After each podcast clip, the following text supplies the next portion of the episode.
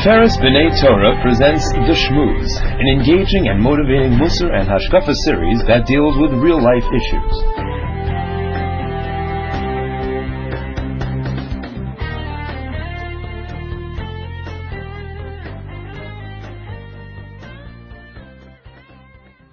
Perek Zayin opens up, Vayavo HaMelech v'Haman, Lishtos im Esther Hamalka, and the king and Haman came to drink with Esther Hamalka. The Gra makes a diak in the pasuk that here in this party it says V'yavo Hamelach v'Haman Lishtos im Esther Hamalka. In this party it says it came to drink with Esther, whereas by the first party it only says that the king and Haman came to the party that Esther made, and the reason was because the first party Esther apparently was still Yoshev Betainis. She was still fasting, hence she did not drink at that first party.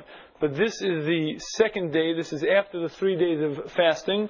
At this party she actually drank, and at this party she was to make her request. Pasuk Bey says, "V'yomer gam and the king said to Esther also on the second day in the Mishteh Hayayin, Ma she'lasech Esther Malka, what is your question, Esther Malka? Lach, it will be granted, it will be given to you. Uma bakashasech, what is your request? Ad chatzi hamalchus vateas, up until half of my kingdom, and it will be given to you. Says in Vilna Gaon, the expression she'ela and bakasha, are two different things. She'ela refers to what is your question, what do you wish for yourself personally? what are you requesting? What are you requesting for others? Meaning, if you're having a request for yourself, if it's for others, anything you want, ad malchus, up until half of my kingdom, and it's yours. Now let's please note that this is the third time that Achashverosh is saying the exact same expression to Esther Malka. Now, the way kings worked, certainly in Ahasuerus' kingdom and previously as well, there was a rule that a king was never choser al devorav. A hedyot, a regular person, could say something and retract it. It was considered highly dishonorable. If a king said something, he kept his word. It's brought in the Gemara Babasha. If the king says he's going to be Oker he's going to uproot a mountain, the king will undo that. Therefore, the king said he'll, he'll destroy and build a base of Mikdash, we trust him in that sense. The problem is that Achashverosh is saying something foolish here. He's offering an open-ended deal. Whatever you want, your bakasha for yourself, mamish up until half of my malchus, I'll give over to you. Apparently, this is just one more expression of his sort of almost irrational love. In other words, he fell in love with Esther and had this sense about him that was just beyond the normal derech. The Gra explained to us earlier that the love he felt was before he was in Nasachin. It was just an unnatural. Hashem implanted a love in his heart for Esther, and he offered her whatever he wanted. Keep in mind, even if she requested something that would be much in his disinterest, he would have to grant it. But he said these words. Vatan Esther Malka, and the queen Esther answered, Vatomer, and she said, if I found favor in the eyes of the king, in your eyes, the king. Vimal melech tov, and if it's good to the king. Tinasin nafshi b'sheilasi, you'll grant my life with my request. Va'ami b'bakashasi, and my nation with the bakasha. It is very worth reading how careful she is in her wording. Imam Melech Tov, if it's good for the Melech, and if I've found favor in the king's eyes, she's using very good peopling skills, very careful in the way she expresses herself to get the king to actually agree to this. Says Pasuk Dalan, Kim Kanu Ani Va'ami, because I am sold, myself and my nation, Lahashmid, Laharog, Ula'abed, to be killed, to be obliterated and to be destroyed. Had we been sold for slaves and maidservants, Hecharashti, I would have been silent. The enemy does not care about the damage to the king. Says Rashi, I'll show you what a maneuver this person is. This person not only decided to kill me and my nation, this person does not even care for the good of the king. If he cared for the good of the king, what would he have done? He would have sold my nation as slaves. There's a natural value. An entire nation being sold as slaves is a tremendously valuable process. He doesn't care about the damage to the king. He didn't even sell us a, to, to be sold for slavery. He just wants to kill us out. He doesn't care about the nezek hamelech. He doesn't care about the damage it does to the king's to the king's personal benefit. And the king Achashverosh said, Vayomer Esther Malka, and he said to Esther Malka, the Gemara makes an observation that there's a double lashon vayomer vayomer. Vayomer melech Achashverosh, vayomer Esther Malka.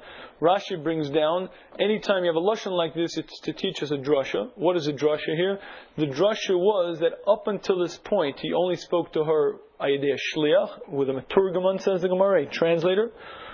Akshav, now that he knew that she's from Mishpachas Malachim, she's from kings' families, she spoke directly to her.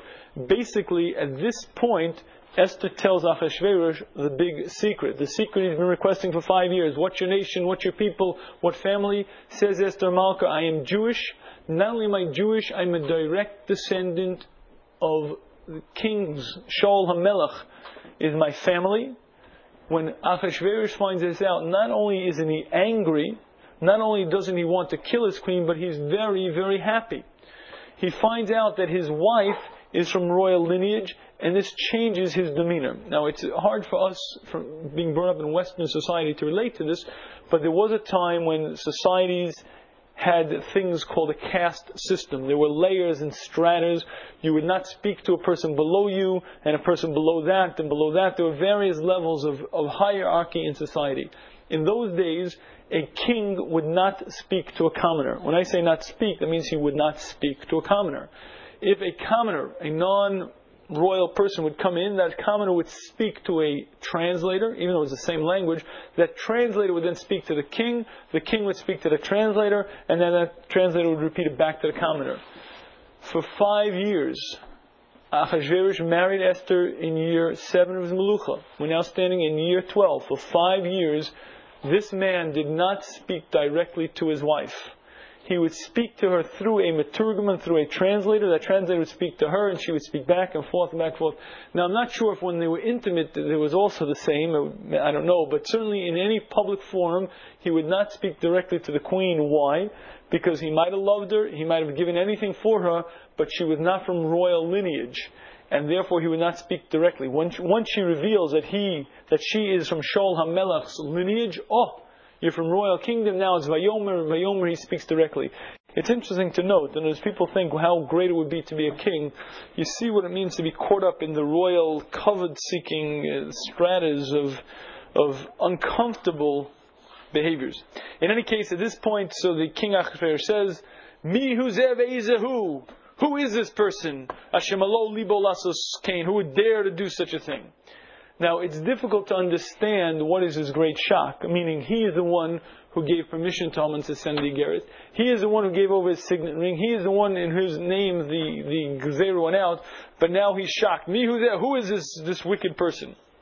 Vatomer Esther, and Esther said, Isar v'oyev, a wicked and evil person. Haman hara hazeh, Haman this bad man. V'Haman nivas milfei hamelech v'amalka. Haman was crestfallen, was embarrassed because of the king and the queen. Now, the Gemara is very clear that Esther did something here that's difficult to understand. When Ahasuerus said, Mihu Zev who is the man who had the arrogance, the audacity to dare to kill my queen? Esther picked up her hand and pointed to Ahasuerus and said, Isar v'oyev, the wicked evil man pointing to Ahasuerus. The Malach came and pushed her hand over, at which point when her hand now pointed to Haman, then she completed the sentence differently than she intended. She then completed the sentence with the words, Haman hara hazeh. Now, the Gemara is quite difficult to understand. After all said and done, Esther is now coming in to beseech mercy for herself and her nation. She's also very, very careful in her wording. Ima melech tov, ima melech, vim kasher adova melech. She's very skilled in the exact terminology and wording to appease this man.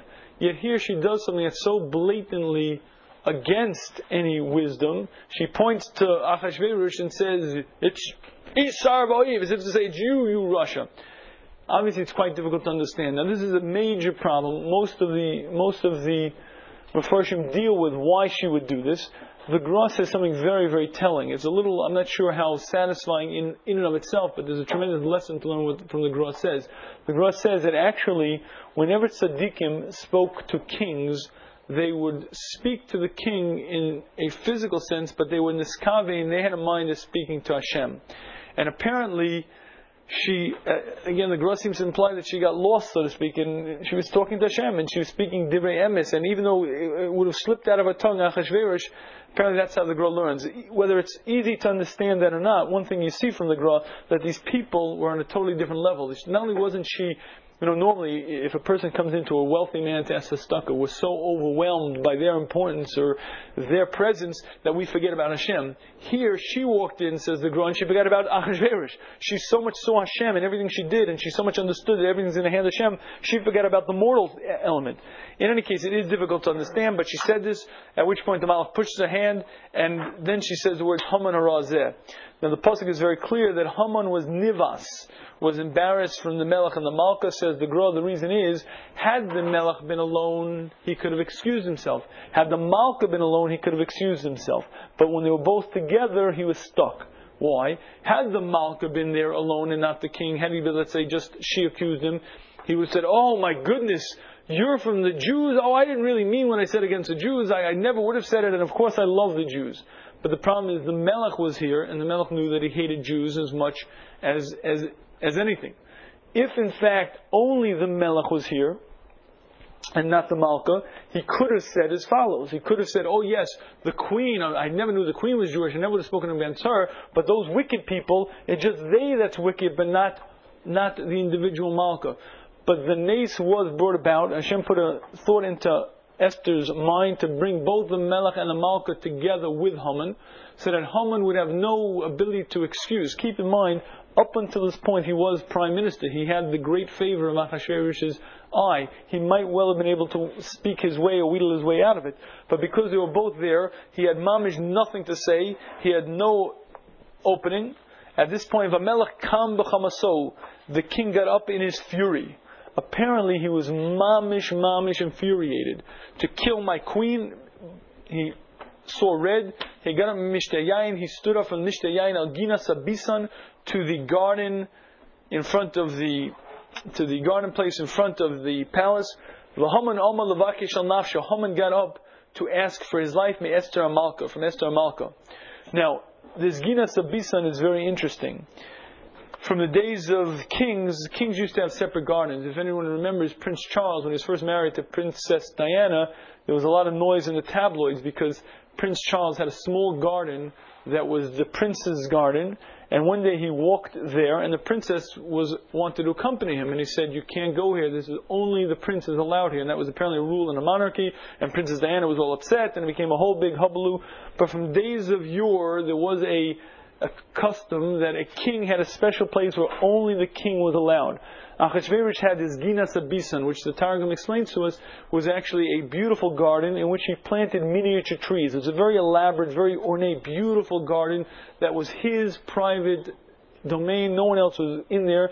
He's so furious. His king, his queen, who he loves beyond words, he finds out that this man who he thought was plotting to kill him together with his queen, he thought she was having an affair with Haman. Actually, it turns out that Haman not only is trying to kill me, but he's trying to kill my queen as well. He gets up in his fury and he walks out into his Gina Sabisan to cool off. Now, if you note, the next pasuk says, the pasuk Zayin says, kam sabisan." The king here we said the, the king got up. The next pasuk says, uh, "Melech shav migina sabisan." The king came back from the garden. The Gemara makes a diak. If he went out to the garden, Obviously, he came back from the garden. Why does the second pasuk have to repeat to me he came back? Says the Gemara from here, you understand that what happened was that Hashem sent the Malach Asharis. When Achashverosh walked into his beautiful elaborate garden, he sees the place is wrecked. And he sees a man digging up with a shovel, digging up the few remaining trees. And, Haman, and Achashverosh screams at him, What are you doing? Who told you to do this? Who told me to do this, sir? Uh, Haman. Haman asked me to destroy the garden, sir. I'm sorry, why are you asking, sir? At which point he comes back more infuriated. He got up to leave Bechamaso, he comes back Bechamaso. In the meantime, what's happening at this point is Haman understands Ki nafla me'es me'es. He understood, Haman understood that the damage, the bad thing was coming to him from the king, not from Achashverosh. That's obvious from a melech, from Hashem. At which point Haman understands that he's in, in deep and dire trouble. Haman gets up, Levakesh al nafso me Esther Hamalka. He gets up to beg from Esther Hamalka. He knows that he's in serious trouble. He knows there's only one hope, that if he could possibly convince Esther Malka. Now the Gra explains that he actually had a Gvaldige Taina. Esther, please understand, I never knew you from the Jewish stock. I never would have made such a degree against the Jews. He starts pleading for his life. At which point, Achashverosh is out there in the Ginas Abisan. He sees all the trees dug up. He sees the Malach. He comes back as furious as he left. He comes, Melech Shal Meginas Abisan, the king returns from the courtyard, Al Beis Yayin, to the house of the drinking. V'Haman no fell alamita. Haman is falling on the mita. The Lashon is not Haman fell. Haman no fell Loshan hove. The Gemara says actually what happened was in those days, the people used to eat similar to when we eat haseba. When we eat on, on Pesach, we eat baseba leaning down. In the times of, in the olden days, people used to eat lying down, reclining on the couch. The queen was reclining on the couch. Haman stood up to ask Rachmim. At the moment when Achashverosh is about to come in the Gina from back from the garden, in back into the throne room, a malach come comes and pushes Haman down literally physically on top of the queen. Haman sees he's physically on top of the queen. He tries to get up. The Malach pushes him back down. He tries to get up, pushes down, back, forth, back and forth. Uh, with all this activity, in walks Achashverosh and he sees that Haman is attempting to rape the queen. At which point he says the words, You're also going to capture the queen with me in the house. You're going to rape the queen mamish as I'm here. And that's what the Pasuk says.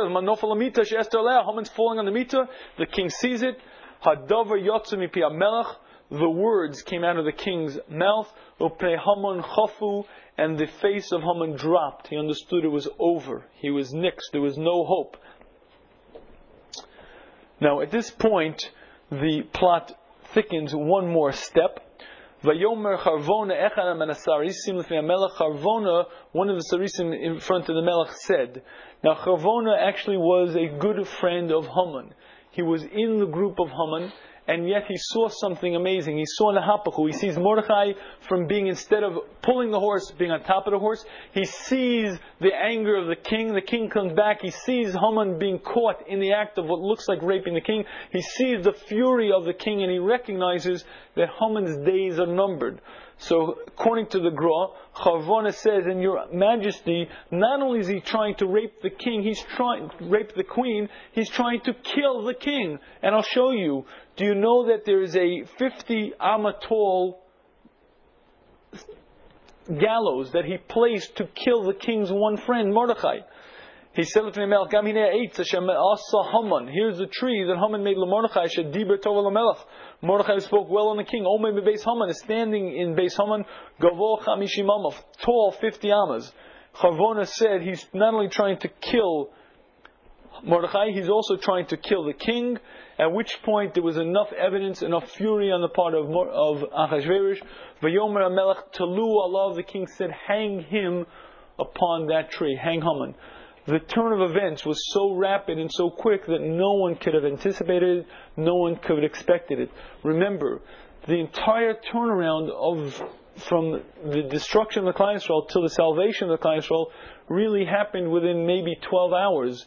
It's the day before when Esther comes together with Haman to this party, and the request at that point is only come to the next party the next day. Nadadashnat Samelach was that night. Sometime during that evening, the king wakes up. At that point in the evening, he tells Haman, take Mordechai on the sus.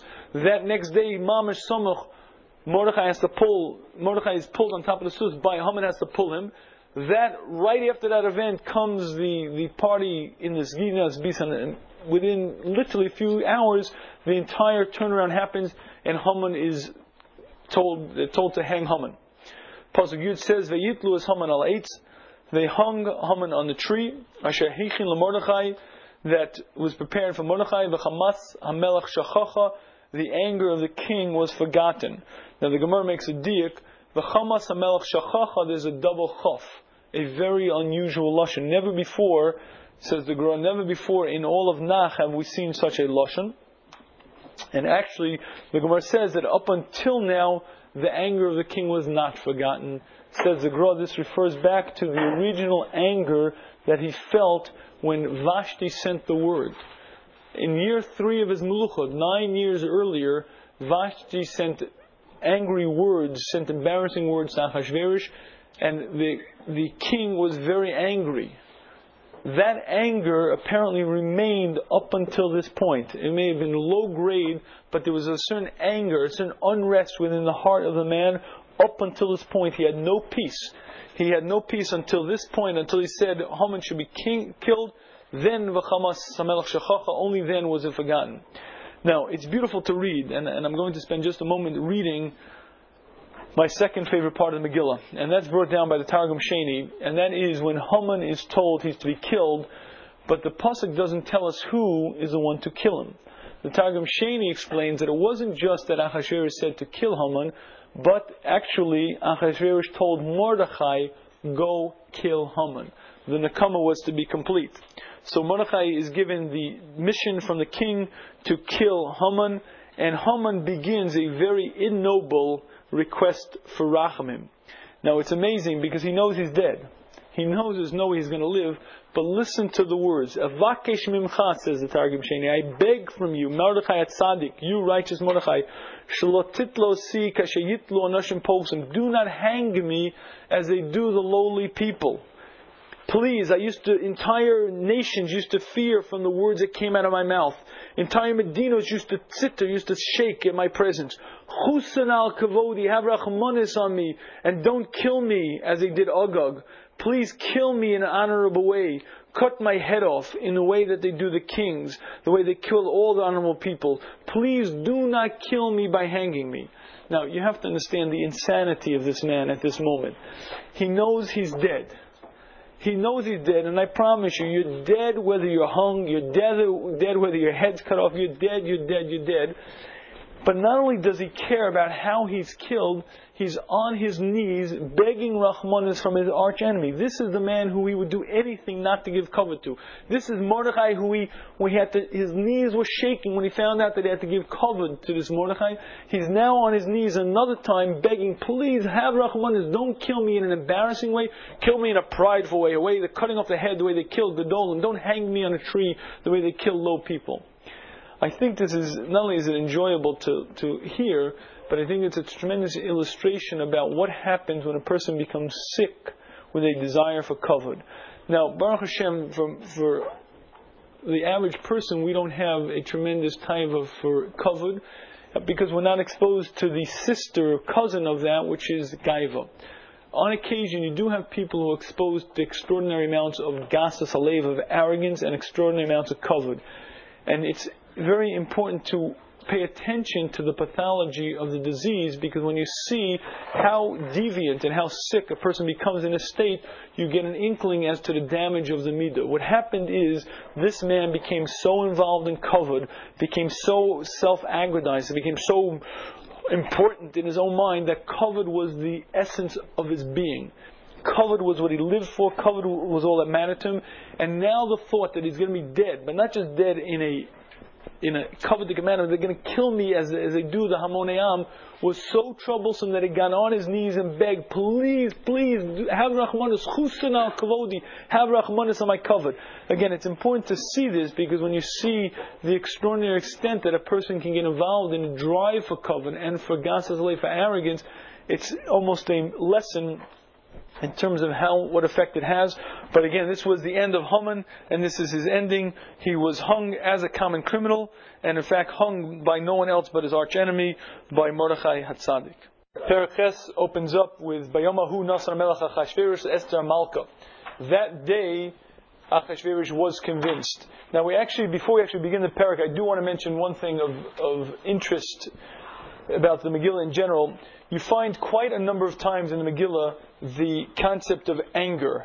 Quite a number of times we're told, Vayikso Famelech V'chamaso Barabo, his anger burned within him. Vayimale Haman Chema, Haman was filled with anger, and the Melech Kam V'chamaso. Quite a number of times we're exposed to the fact that both Haman and Achashverosh very apparently often were literally consumed with anger. Now, it's just an observation that's worth understanding that you and I go through life, and to be honest with you, I, am sure we get angry. Listen, I've lost my temper, maybe I've raised my voice at times, but I don't know if I've ever could say about Vachama so barbo, my anger flamed within. Vayiksof, I was filled with fury. Vayamole haman.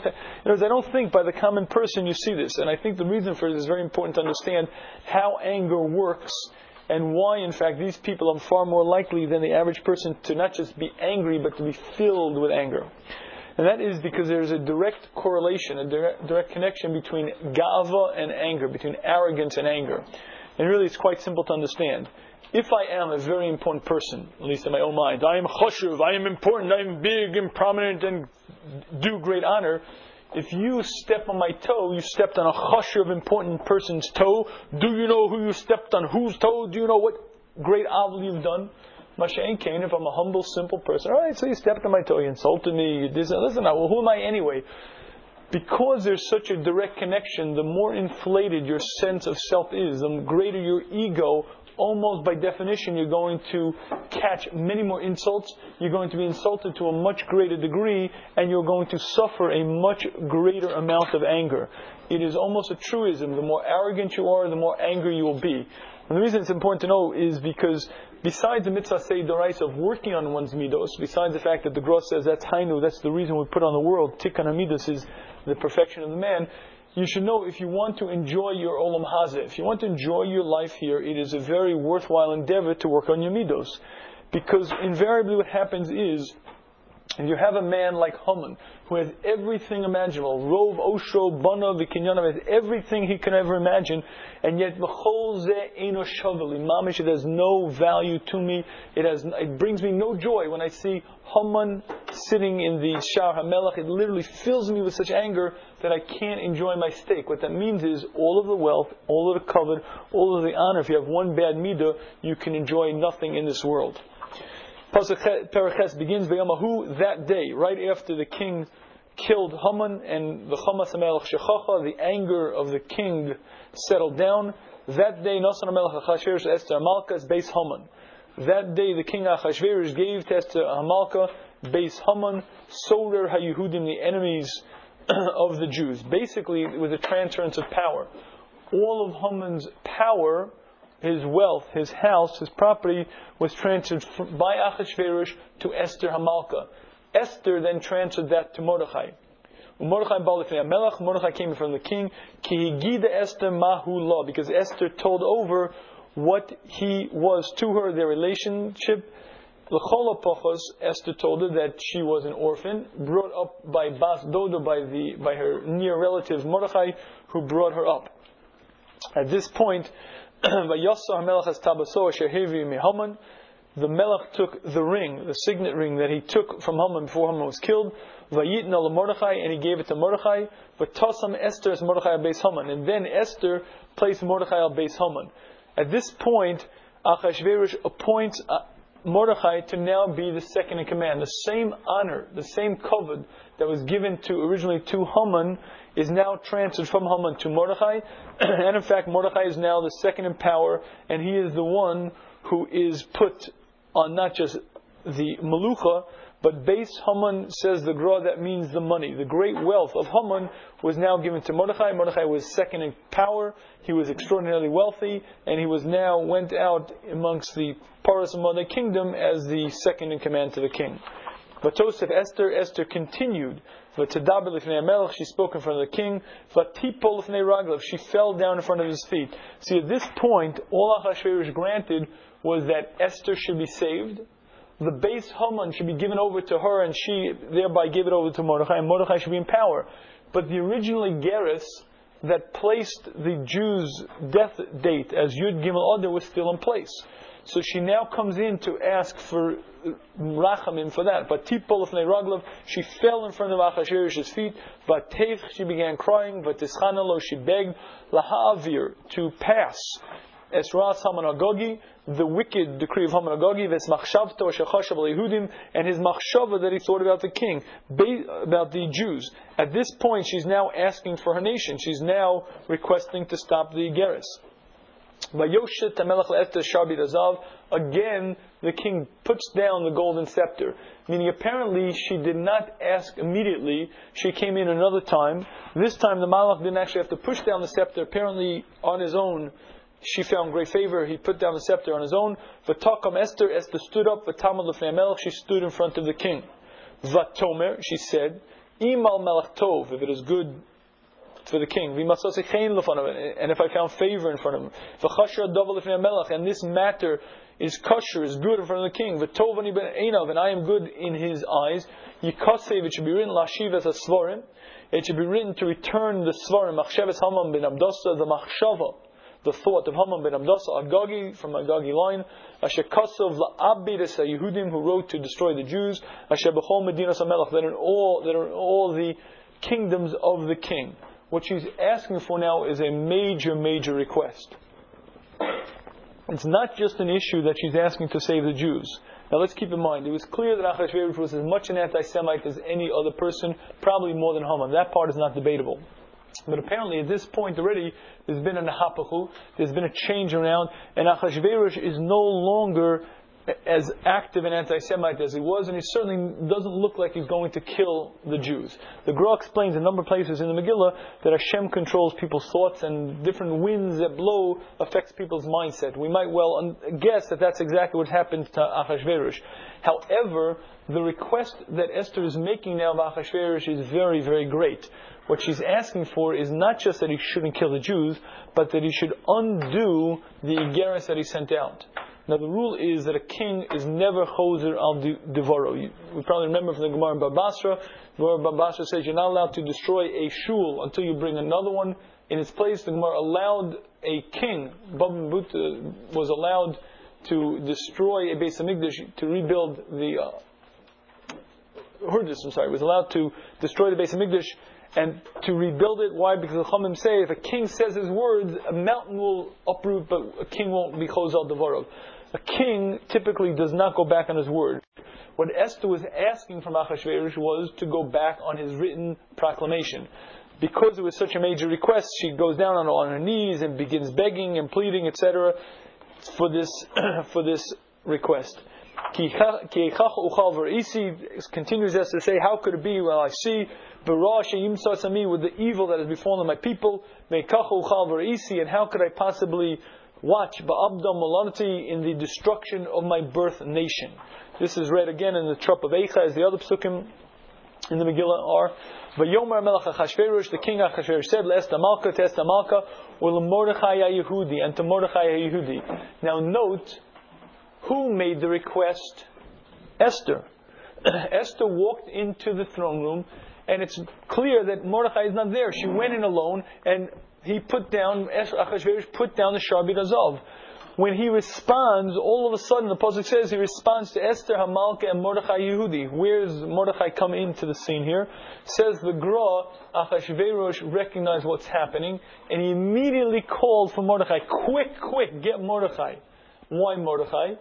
Because he was afraid, says the Gra, that she was going to start crying again. Here she comes in, she bows down on the floor and she starts crying, and Achashverosh couldn't stop himself. Whatever she's going to ask, she's going to cry, he quickly get get Mordechai here because at least Mordechai's here. At least he's not going to cry, and maybe uh, she'll be afraid to cry in front of. him. But bottom line is, I need support. He was so emotionally drawn just to stop her from crying. He calls him he calls him Mordechai Yehudi, and he says as follows. He named Beis Haman Asati Lester. I've given over the Beis Haman to Esther. Voso Tolo And he Haman they hung on a tree. Because he sent his hands by Yehudim. Va'atem and you, kisval Yehudim katov beinechem. Write about the Jews as is good in your eyes, v'shem hamelach, in the name of the king, v'chitnu b'tabas hamelach, and sign it with the tabas hamelach, ki ksav nichta b'shem hamelach, because an egeris, a writing, that was done in the king's name, v'nachtom b'tabas hamelach, and signed with the king's signet ring, ein lahashiv, cannot be returned. Says Achashverosh to Esther and Mordechai, it cannot be done. I cannot be choser al devorai. However, says Achashverosh, if you watch carefully politically what's happening, you have nothing to be afraid of. I gave the base Haman. What did I do? Esther, you're the queen. Everyone knows you're Jewish.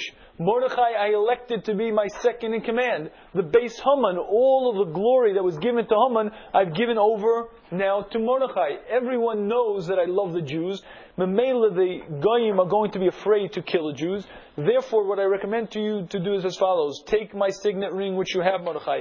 Write Iksav in the name of the Melech. Sign it in the name of the Melech. Write whatever you wish to defend yourself he gave, he gave Mordechai the authority to write in a gerist to undo the first. They couldn't eliminate the first, but he could create an ageris to challenge the first. The Sofra Melech, the scribes of the king, wrote at that time, B'chodesh Ashlishi, in the third month of Chodesh Sivan, which is Chodesh Sivan, B'shloshev Bo, on the 23rd day, they wrote all that Mordechai commanded to the Jews, and all of the offices, v'apachos, and those under them, the entire infrastructure, the levels and levels of legislatures, Mehudu Kush, from Hodu Kush, Sheva Medina, 127 Medinas, Medina Medina Kichsava, each nation in the language, Va'ambam Kilshono, and each nation in its tongue, meaning there are two different issues, the language as well as the formation of the letters basically there's an entire court scribe system. In other words, I don't know how complex it was, but to communicate to 127 Medinas was a very involved, complex system because each Medina not only had its own language but had its own lettering. So to send out messages to all of the 127 Medina, there had to be a whole court scribe office where the proclamation was dictated, and you had in each language, in each lettering system, scribes would write it, but not just one copy, because each Medina needed quite a number of copies, and it was, all had to be written by hand. So apparently there was a whole printing office of the legislator of of the Paras Madai kingdom. In any case, they wrote out by Yehudim Kechassam the Kilashonim, to the Jews as well, in their writing and their Lashonim. Now, if you watch this pasuk, what's interesting to note is that Esther originally came in front of the king Chodesh Nisan. We know that the entire activity, all of the action of the Purim st- story began on Yud Gimel Nisan. The three days of the fast were Yudala Tezvav and Tezayin. The very next day was when Haman was hung. We're talking in Nisan. Now all of a sudden this pasuk tells us when the 23rd day of Sivan, which is 70 days later. Says the Gra, why is it that they, there's a 70 day gap? Says the Gra, actually Mordechai and Esther requested to wait. They requested that we don't actually send out the Geras for 70 days. Why? So the Gra says two reasons. Number one, Mordechai specifically wanted the very same shluchim who brought the first Igeris to bring the second Igeris. Mordechai said as follows, if we're going to send out second Igerises, people are going to say, wait a minute, the exact wording of the first, exactly contradictory, obviously it's a forgery. Therefore, he waited for the very same susim, the very same camels, the very same messengers, and he sent them with the identical Igeris so that everyone should know the same messenger who brought the first Igeris brings the second one. They'll know it's not a forgery, but it's actually Meis HaMelech. The Gra says the second reason why they wanted to wait was because even though the Klai had done a thorough tshuva during the three days of fasting, they wanted Mordechai and Esther wanted the Yisrael to complete the tshuva, to do 70 days connected to 70 year, years of exile. Each day of the 70 days was one day connected one year of the 70 years of exile. They wanted to have a complete tshuva, so they waited until the 70 days had passed. At this point, they stand in front of the king and they ask it, they send out on the 23rd of Sivan, 70 days later. The pasuk goes on to say, "Vayichtov b'shem Hamelach Achashverosh." It was written in the name of the king Achashverosh. Vayachtom b'tabas Hamelach, and was signed with the signet ring of the king. Vayishlach svarim b'yadaratzim. They sent out books with the hand of the runners, basusim roch ve'harechesh. Those who ran very unusual steeds, or there were particular very quick horses. Achshtar tanim b'nei ramachim. The reason why I don't lame um, the min gamalim, Rashi tells us, a very a particular type of camels who run very quickly. In any case, they quickly sent out the word. The word was that the king gave the right to the Jews, ear of ear, in each and every city, kahel, to gather, nafsham, to defend themselves, lahashmid laharog ula abed, different versions of exactly how to read that, but the point being, permission was given to the Jews to gather together, to defend themselves, to destroy, kill, and la'abed, as kol chel amu medina, the, all of the, all of the armies of every nation of Medina, Tsarim Osam, who are enemies of them, Taf Venoshim, the children, infants, and women, Ushlolom Lavos, and their property is to be taken as booty. The second Igeret matched exactly the first Igeret. Just like the first Igeret said, Lahashmi Laharugul Abed, so to this one said, Lahashmi Laharugul Abed. Just like that one gave permission to the great wealth of the Jews to be transferred to Paras Madai, so to this one gave permission to, of the Jews to take the wealth of the enemy, the Paras Madai, the anti Semites. Permission was granted for one day in all of the Medinas Melech, the 13th day of Chodesh Adar. Pasheg and Aksap and Asin Das, an open Igeris. Oftentimes the, the king sent out messages in a very coded, very hidden manner. This was openly written. Linasein dos to give permission, B'chol Medina, Medina, each and every nation. Goli l'cholamim, revealed to all the nations. That the Jews should be prepared for this day. Remember, we're talking in Sivan, all the way forward to to Adar, meaning there's still quite a number of months. We're not dealing with no longer 11 months forward, but we're quite a number of months between the time that the Geras is sent until Yud Gimel, Yud Gimel Adar, which is quite a number of months away. Linakim Me'avayim, permission is given to the Jews to take revenge from their enemies.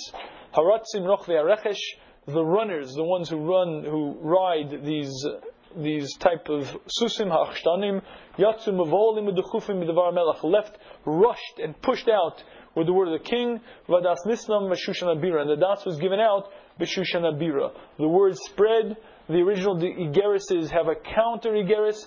The word spread that the Jews are to be saved at this point. The next pasuk Tezvav says, Mordechai Yotzam Melech. Mordechai came out of the king, Bilvush Malchus, wearing royal clothing, Techelis, purple. Now, if you remember, there's something from a little bit of history. There is something called royal blue. The monarchy of England, each monarchy had their color. The monarchy of England picked the color blue. Now, no one was allowed to wear that color if you were not of royal lineage. Techelis, which is a sort of, sort of purple sort of color, was assumed by certain monarchs to be the royal color, and anyone who was not of royal lineage was not allowed to wear that color. So instead of royal blue of the English monarchy, the part of mother color was tchelis. Not only did he wear the levush malchus, he was put on tchelis. He wore the tchelis, v'chur v'terezav, and a golden, a golden crown, gedola, a large golden crown, v'tachris, butz v'argamon, and a butz va'argaman cloak. Va'ir Shushan The ear Shushan was full of joy and simcha.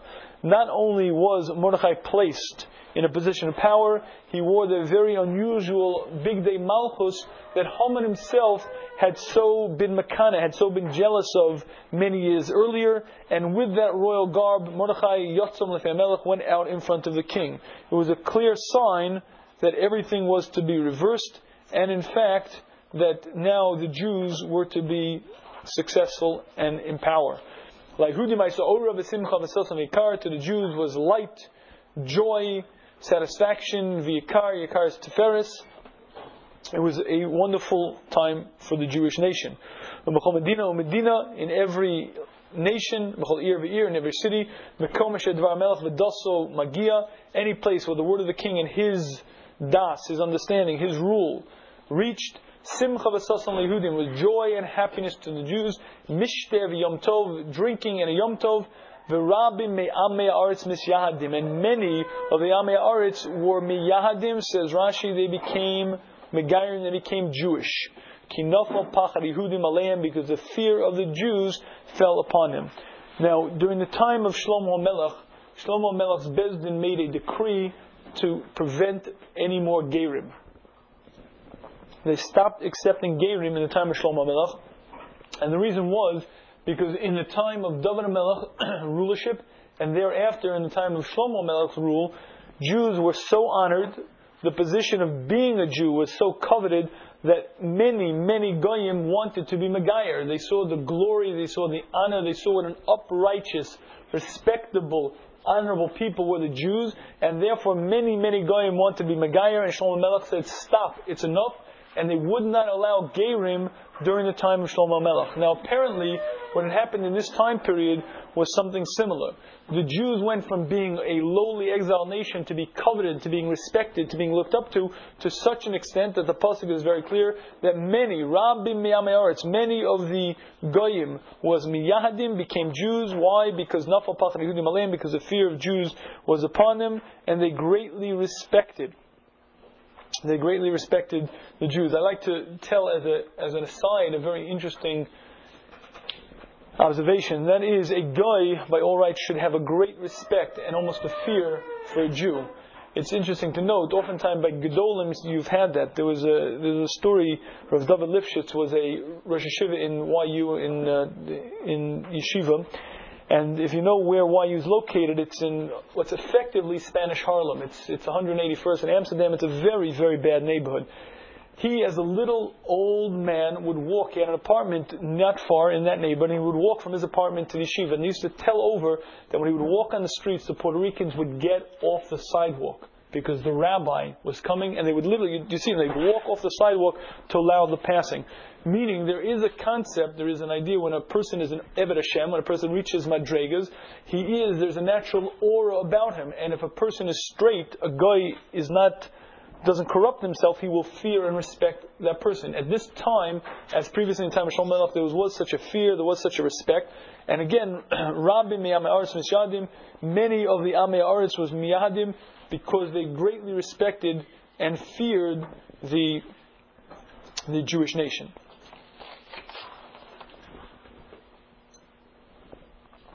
Pertes continues in the 12th month, which is Chodesh Adar, Bishlosha Sayom in the 13th day of it. Now we've just jumped forward.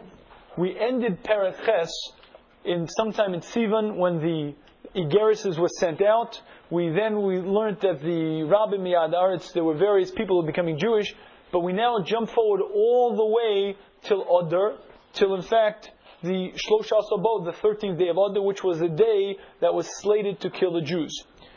Asher Higiyad Dvar HaMelech V'dasa Le'asos, the day that it came for the Dvar HaMelech and his understanding to do, B'yom Asher Sivru Oive Yehudim Lishlot Bahem, the day that the enemies of the Jews were supposed to rule over them, Lishlot Bahem, to be empowered over them, V'nahapuchu, and it was turned around. And that in fact the Jews became rulers over their enemies.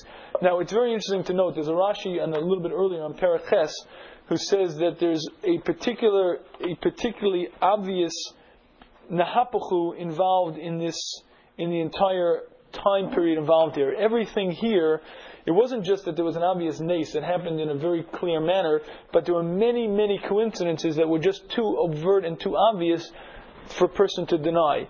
The exact, in other words, whatever was on one side was flipped around to the other. So, for instance, Vashti was who was the queen, all of a sudden in her place comes Esther. Achashverosh is decreed death because he used the Kalim Shonim, and all of a sudden that death, instead of being on her, is on Vashti. Esther comes to power. Haman has the great wealth and all the honor. All of a sudden, Mordechai, his arch enemy, because he wouldn't bow down, is given the great wealth and, in fact, the, the great honor. The Goyim who were supposed to kill us all out were all killed out. But not just that, we'll soon see that the month itself which should have been a time of great tragedy, was turned around to a great month and a time for the Jewish nation of celebration. The Jews gathered together in their cities, in all of the nations of Achashverosh, to put their hand in against, to take up arms against those who were Mevake Shura, who tried to harm them, the ish lo amad bifnehem, and no man stood either bifnehem or lifnehem, kinafal paktam because their fear spread on all the nations.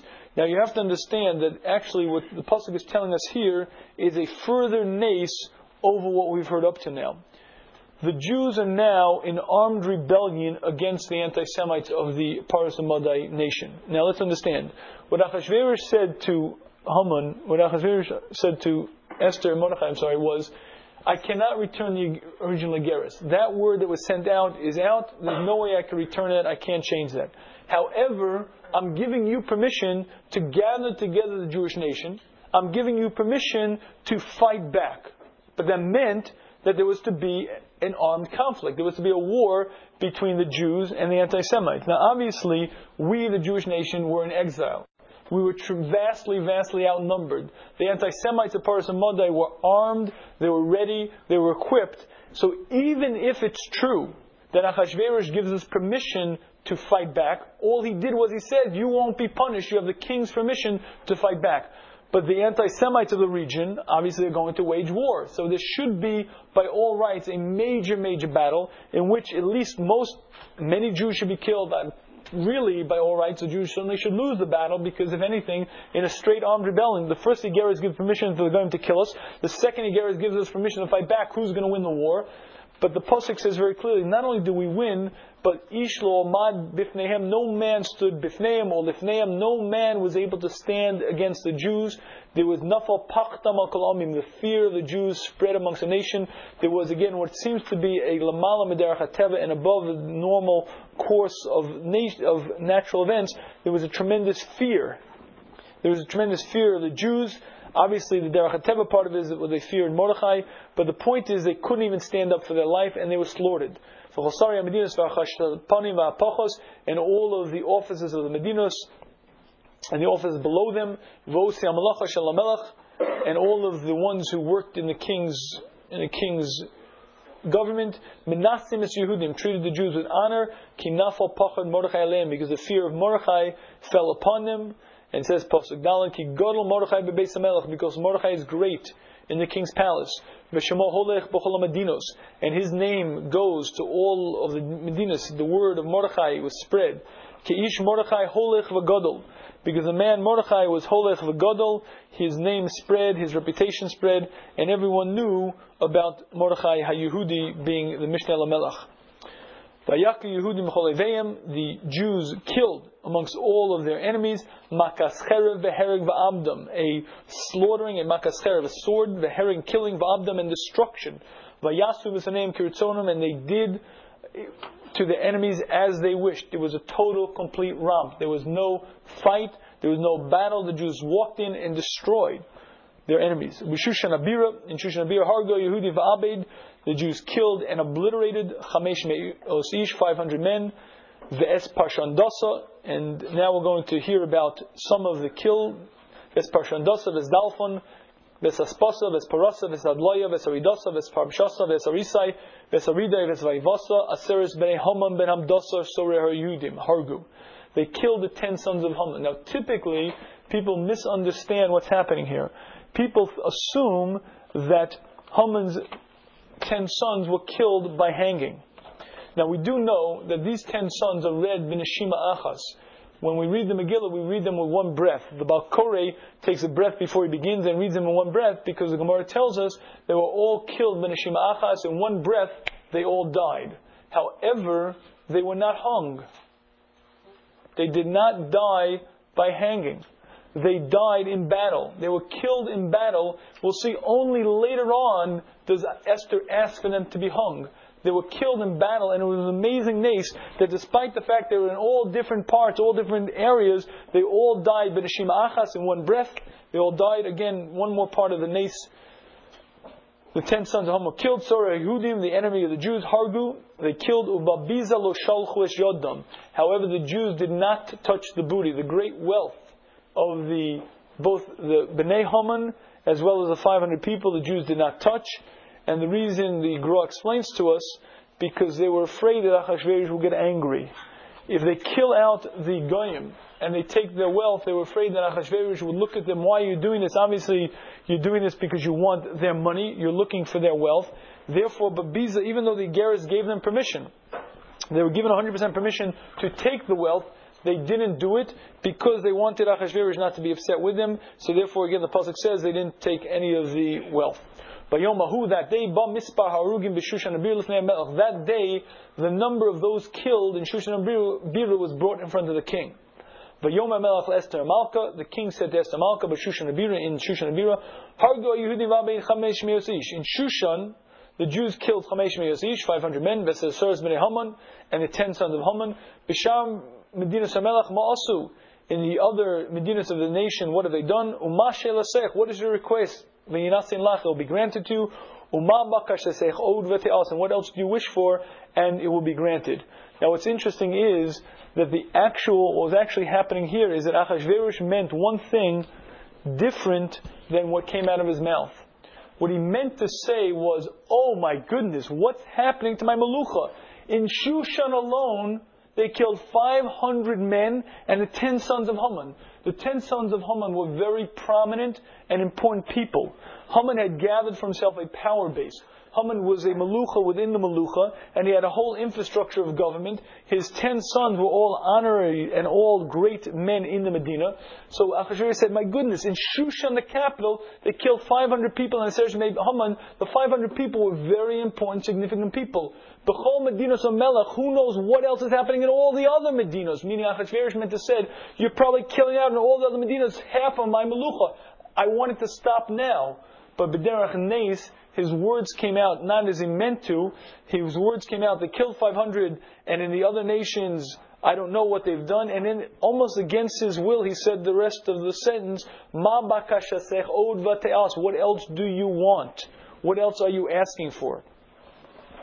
But Tome Esther, Esther said, Imal Melech Tov, it is good for the king. Yinasin gam mochal Yehudim asher b'Shushan. It should be given tomorrow as well to the Jews who are in Shushan. Lasos kadas hayom. To do as they have done today. Vesasoros b'nei Haman yitlu ala eitz. And the ten sons of Haman shall be hung on a tree. She's asking for, number one, allow the Jews of Shushan to continue killing out their enemies. And number two, hang the ten sons of Haman on a tree. Now note, the ten sons of Haman are dead. They're already dead. We heard about that. They all died in Achas. But Esther was looking for a particular thing.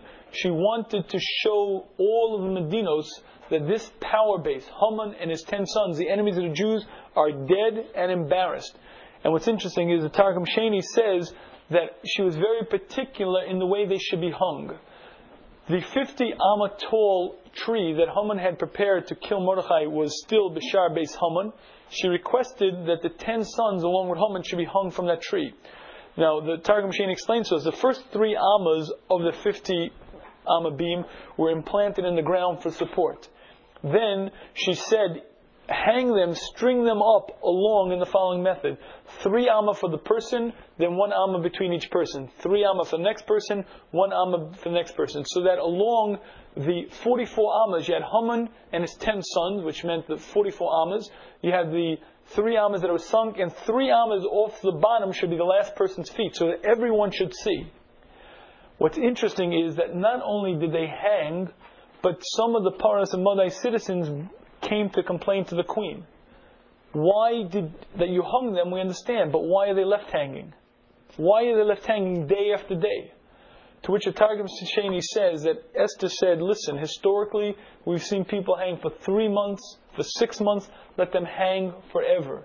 Now, it's not clear how long Esther actually left them stay, but apparently their flesh rotted on their bones as the day after day, it was a spectacle that they hung and their flesh was decimated. They were eaten up in their death state over there because Esther was sending out a message that the reign of the anti Semites, the reign of the haters of the Jews is over, and not just over, but to be publicly embarrassed and hung in this manner.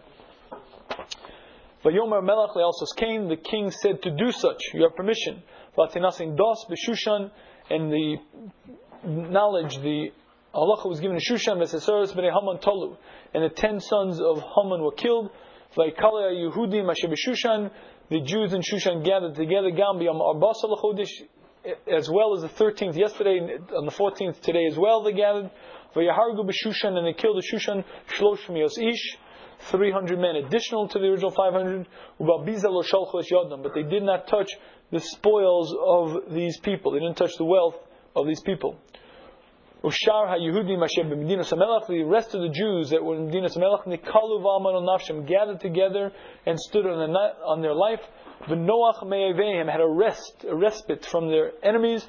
They killed amongst their enemies. They killed 75,000 of their enemies. Ubabiza lo yadam, they did not put their hand in the spoil. Now, let's understand something. In the 127 Medinas, there were far more than 75,000 anti Semites. It's very, very easy to find anti Semites in any good Goyish nation. These 75,000 were the leaders and the, the shakers and the movers amongst those who hate the Jews. In each city, in each year, there were particular rabble rousers or particular leaders who led the fight against the Jews, who would have killed out the Jews. The 75,000 were the leadership of the anti Semites. The entire leadership was killed out, so that now there was nothing left of the, those who had wanted to fight against the Jews, and now the, the Jews were left, yet they did not touch the biza, didn't touch the, uh, their booty again for the same reason, that they did not want to get Achashverosh angry.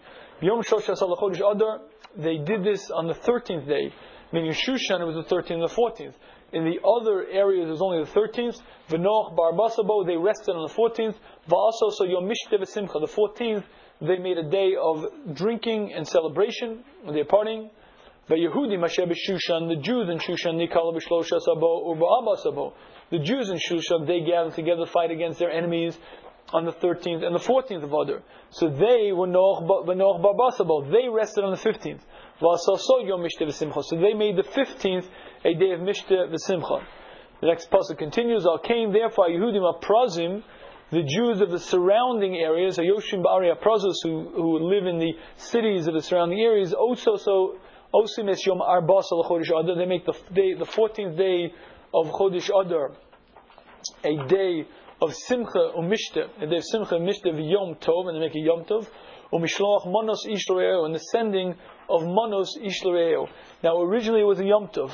We now have Purim not as a Yom Tov, but as a Yimei Mishta Simcha. Originally, the first generation wanted it to be a Yom Mamish, a Yom Tov, at least to Rabbanan, but that part wasn't accepted. Now, we'll soon see Mishloach Monos Ishreo. There's a diak in the pasuk. Many of the Rishonim paskin that the only way to fulfill Mishloach Monos is exactly as the pasuk says, meaning the mitzvahs of Purim are learnt out from the Megillah. If you look in the lashon of the pasuk, it says mishloach manos, the sending of manos. Many Rishonim learn that mishloach manos is done via a shliach. It's not sufficient to send out food to your friend. It should be done by a shliach, and the Shabur brings it down, and it's at least to be to the mitzvah, at least one package, one set to one, two foods to one friend should be done by shliach. Vayichtov Mordechai es Mordechai wrote these very words, says Rashi, this Megillah, this Megillah we're now reading, Mordechai wrote these very words, Vayishlach Svarim el Kol Yehudim, he sent Svarim, he sent books, Megillah, to all of the Jews, Asher B'chol Medinas HaMelech HaChashverosh, who were all, in all of the Medinas, in all of the nations of the king Achashverosh, HaKrovim V'Archokim, those that are far away, and those that were close, L'kayim Aleim, to fill upon them, Lios Osim, to make Yom Arbas al Chodesh Adar, to make the 14th of Chodesh Adar, V'Yom Chamisha Sabo, and the 15th day of Adar, B'chol Shana v'Shana, to celebrate both the 14th and the 15th, like the days that the Jews rested from their enemies. And the month that was changed around, from great from great pain, from great sadness, a simcha to joy, ume'evel yomtov, and from from morning to yomtov, lasa so some yemei mishtiv simcha, to make them days of mishtiv simcha, Umishloch monos Israel was sending out monos, man to his friend, umartanos avionim, and presents to poor people. It's from this pasuk that we learn out all of the dinim of the Yimei, of the day of Purim. For instance, this Igeris that Mordechai sent out said as follows: You should make these days Yimei Mishte. From here, the Gemara says the Ika Sudas Purim has to be during the day. One who eats the Purim Suda at the night is not does not fulfill his mitzvah because the pasuk says Yimei Mishte. Additionally, the pasuk says mishloach monos ish l'reeu. Mishloach monos means two. Monos is plural. Ish l'reeu, man to his friend. From here you learn out that you have to send two food types. One man to his friend, meaning if one man sends two foods to one friend, he's yot mitzvah. Umatanos levyonim, presents, plural evyonim to plural poor people. Two presents to two evyonim, to two poor people. And in fact, from here, the, the Gemara learns out all of the dinim of the of the Purim days mitzvahs. The Kibbel Yehudim, the Jews accepted, Esa Lasos, that which he began doing, the Es Ashekasa Mordechai and that which Mordechai wrote upon them. Ki Haman ben Abdasa Agagi, because Haman, the son of Abdasa the Agagi, Sorer Kola Yehudim, the enemy of all the Jews, Chashav Yehudim La'abdam, thought about the Jews to kill them, Vipepur Hu Agoral, and he spun the dice, put the lot, which is the Goral Humam Ula Abdam, to destroy them and to kill them. And when he came in front of the king, he said, with the book, Yashuv Machshavto Ara, let us undo his Machshav Ara, Shechashav that he wanted to do to the Jews. Al Rosho, give it back, that which he wanted to do, give it back on his head. Talos of Zbanav and they hung he and his son on the tree. Al Ken Karul Yom Purim. Therefore, these days were called Purim, Al Shema Pur, because of this lot. Now, it's very interesting to note, I'll stop just for a moment here, that the name Purim, again, is because of the lots. Now, we typically, Western men who are very sophisticated in science and empirical knowledge, are unaware of tremendous amounts of kochos, of forces that Hashem put into the world. We mentioned earlier that what Haman was actually doing was Hippelpur was not just the spinning of the dice, not just the bingo uh, lottery. What he was actually doing was tapping into forces that Hashem placed into the world. Hashem placed kochos amazolos, forces in the world that control destiny. Mazel is something that before a person is born, born, a person is given a mazel, each nation is given a mazel. That mazel controls the destiny. What Haman was doing was looking for the fortuitous time. He was looking for the time that it would be possible to kill the Jews, looking for the time that it would be most successful. When he spun the lot, he was actually quite sophisticated in what he was doing, and he discovered the worst time for the Jews, the most opportune time to kill the Jews is Yud Gimel Adar, and in fact he was right. V'nahapachu, we're going to see very soon that the month itself was a time that was destined, that was slated for death to the Jews. It was a bad time for the Jews. Yud Gimel Adar was in fact the day that was bad for the Jews. V'nahapachu, it was all changed around. It was all changed around because of Klal Tshuva. Hashem was mamish mahapech the mazel, changed around the mazel, and it's very significant. We call it Purim because the Pur that he spun was actually significant in understanding the times and what was happening and what was supposed to be. And the Kaisel's tshuva was so great and so effective that it changed around the very mazel, the very destiny of the day itself. The pasuk continues to say, Al Kain al Divri Ageris Azos, therefore on the words of the Ageris, Umaro al and what they saw in this, Umagi Aleim, and what came to them. Rashi says that part of reading the Megillah, one is supposed to see what happened to each person because of what they did.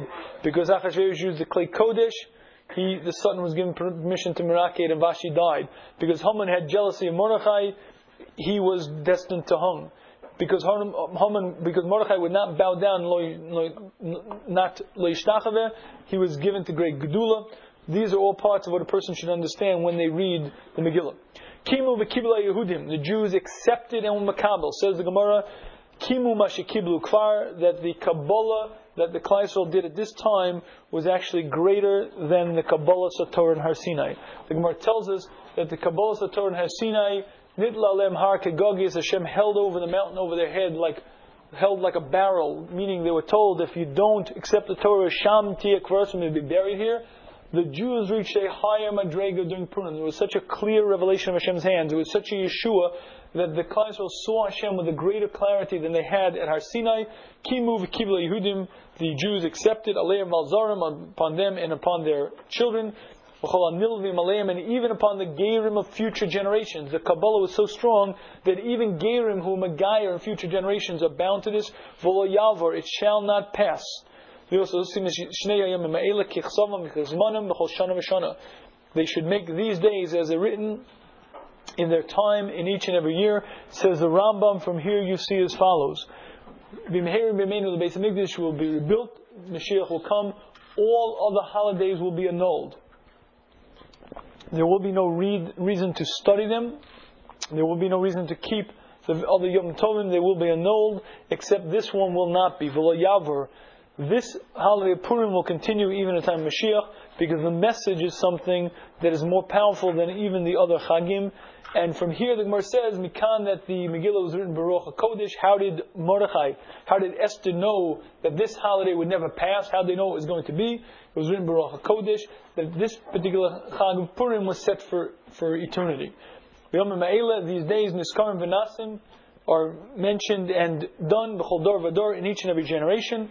Mishpacha, mishpacha, family, family, Medina, Medina, nation and nation, country, country, ear of ear, city, city. Purim these days of Purim lo yavru Yehudim will not pass from the Jews v'zichram lo Yosef mizaram, and their remembrance will not leave from the from the next generations of Jews.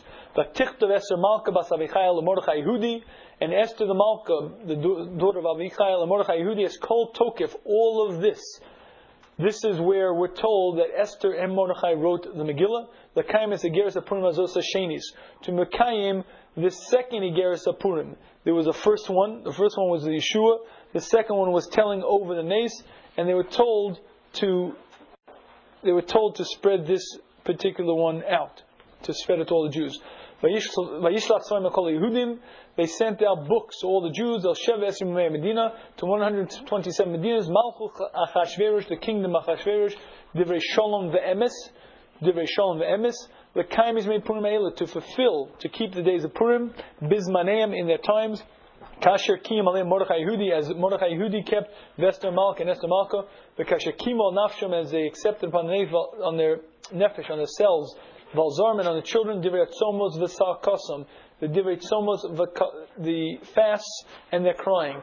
Basically, this pasuk is telling us that Esther Amalka wanted Purim to be a little different than it is now. She wanted to add three days of fasting prior to Purim.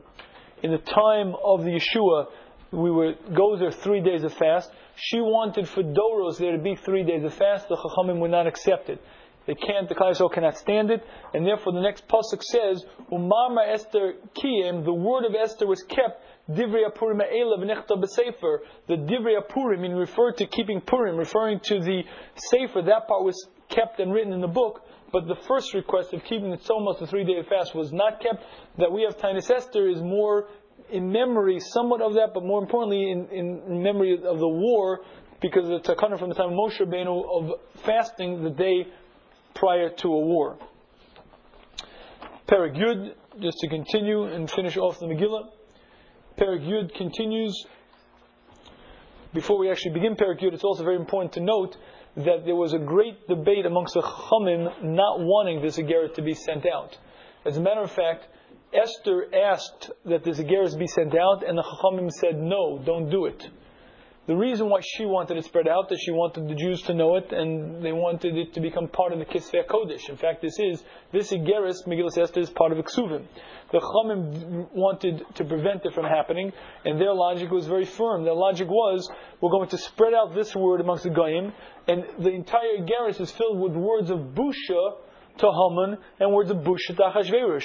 All of the Goyim amongst whom we live are going to see the Busha brought to Ahasuerus, the Busha brought to Haman, and now we're powerful, but in future generations we're going to be hated for it, and it's going to bring vast amounts of anti-Semitism.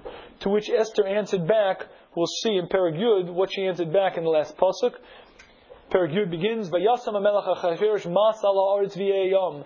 The king Achashverosh placed a tax on the land and the various and the various island nations. Now you have an obvious question when you see a pasuk like this. If he's the king, obviously he has taxes. What is the pasuk telling us? Says the Gra, the pasuk telling us something unusual. From the moment that Mordechai became second in command, Achashverosh's kingdom flourished beyond what it had before. Similar to when Yosef became second in power to Paro, and Paro saw that Ish Yosef Matzliach, anything Yosef touched had tremendous atzlacha. The minute Mordechai came into power, Achashverosh's kingdom flourished and had great success to the extent that he was now able to tax lands and islands that he previously had been unable to. Remember, in the third year, the Melucha were told that he rules over 127 Medinas. The Megillah Storm taught us that 118 Medinas had just prior to that been taken from him. He had earlier been the Melech of Kol Olam, the world, the, the world's king, the world's emperor. He had lost 118 Medinas. From the year 3 all the way till year 12, till the end of year 12, that is his state. Only after Mordechai comes to power, now he begins taxing the other lands. Why? Because he was so powerful and so feared that he told the other lands that he didn't quite rule over yet, you must begin paying taxes, and they willingly obeyed. V'chol Master Takvo and all of the acts of his great glory, of his power, Gvuraso, and his honor, Uprashas Gvulos Mordechai, and the extent of the greatness of Mordechai, Shegidlo Melech, that the king made him great. Haloim Ksuvim al al Sefer Divrei Yomim are written in the Chronicles Lamalche Mother Paris of the kings of Mother and. This was the answer that Esther said to the Chachamim. The Chachamim said, we do not want you to write this Igeris of Purim. We don't want this to be written because the guy are going to hate us. Says Esther, it's not going to matter. It's already written in the chronicles of Madai Paras. It's already in the history books. The Igeris is not going to add anything. The anti-Semites have enough material anyway. It's written up. The only difference is if we write it as an Igeris, the Jews will have it for generations and it will be part of the Kisvei Kodesh. The last pasuk says, "Ki Mordechai Yehudi," because Mordechai, the Jew, Mishneh Lamelech Achashverosh, is a second in command to the king Achashverosh. The Gadol Yehudim, he's great to the Jews. V'rotzui l'Ravecha, desired by most of his brothers. Dorish Tov le'amo, he seeks the good of his nation. V'dover Shalom l'chol zaro, and he speaks peace to all of his brothers. Now, a very, very critical and key Rashi on this. Rashi quotes down the Gemara that makes a diuk that Mordechai Yehudi was Gadol Yehudim. He was known as great amongst the Jews. V'rotzoi l'rovechav, accepted by most of his brothers. Rashi says, "V'lo kol echav," not all of his brothers. Melamed shepirshem mimeno Sanhedrin. Rashi quotes the Gemara that some of the Sanhedrin left him, and the Sanhedrin brought a from a pasuk. Hashem apparently treated him as if he wasn't the same man. Says Rashi, why? If he should karv malchus, because he became close to the king. He stopped learning. Meaning, Mordechai Yehudi was the Rosh Sanhedrin. He was now put into a position of power where he had to be involved in the affairs of state. Now, make no mistake about it. The man kept Siddur. The man was a Torah Jew. He was a Gadol B'Yisrael. He was a tzaddik. But he was not. He was no longer involved in full-time learning. So Mixa Sanhedrin, some of the Sanhedrin left him. They no longer treated him with the kavod because he wasn't the man that he used to be. Now this is a very, very important hashkafic concept over here. Because there is no question that Mordechai did exactly what he should have done. There's no question that a great, great Yeshua came to the Klal because of Mordechai. Not only did he save the Jews initially, but if he's wealthy, given great honor, Mishneh Lamelech, He's the second most powerful man in the kingdom. The Jews are safe. So there's no question that if he would have asked any of these Gedolim, what should I do? Of course you should accept the role. Of course you should accept the position. However, Lamaisa, he's Mavatal from Torah, he's not learning the same, and therefore Mixa Sanhedrin, part of Sanhedrin left him. Paskins the Gemara from this event, Godol Talmud Torah Me'atzalas Nefashos. It is greater to learn than it is to save lives. Even though, of course, you have to save a life. If you're walking by a river and you see a person drowning, of course you have to jump in and save the person. But it happens to be, if you want to know in balance, on balance, what is a greater act? What do you accomplish more while you do? You accomplish more by learning Torah. It's interesting, there's a famous story of a yeshiva in Europe where a fellow, a very similar event to that happened. A young fellow was walking to yeshiva that day and he comes into the beis medrash dripping wet. What happened was he passed by a river, and there was a Jew drowning. He jumped in, risked his life, and literally saved the Jew's life, pulled him out, and he comes into yeshiva. And the guy seemed dripping wet. He said, "What happened?" With a big smile, he told Baruch Hashem, "I got the chance to solve the nefashos. I saved the Jew." The mashgiach noted it, and a while later came over to the fellow privately and said, "You should know something. I think you're making a mistake. What you did is 100% proper. Of course, al tamar adam you're obligated. If you walk by a drowning Jew, of course you're obligated to jump in and save him. However, you were very happy. And from the way you walked in the base it looked to me that you felt that you accomplished a great thing, much greater than had you been sitting and learning. However, you should know that because you were there, you had to jump in. However, had you not been there, Hashem would have found Yeshua for this person somewhere else, and your schar would have been greater. Had you been learning during that half hour, that 20 minutes, your schar would have been greater. And the fact that Hashem presented that to you is not something you should be happy about. In fact, it's something that was taking away from you and in fact, this is a very important concept to understand. Hashem runs the world. Hashem doesn't need us to run the world. We have to act. That means if I have an opportunity to save a Jew's life, I have to do everything in my power to do it. I also have to know that the chashivas of Limit Torah is more chashiv than anything else. There's nothing on the face of the planet that matches it. And again, the Miksa Sanhedrin, despite the greatness of Mordechai, despite all that we owed Mordechai, Miksa Sanhedrin Parshim Menu, because he was not who he used to be. For more information about Tiferes B'nai Torah and the Shmuz, or to listen to the Shmuz online, please visit us at www.theshmuz.com or call 1 866 613 Torah.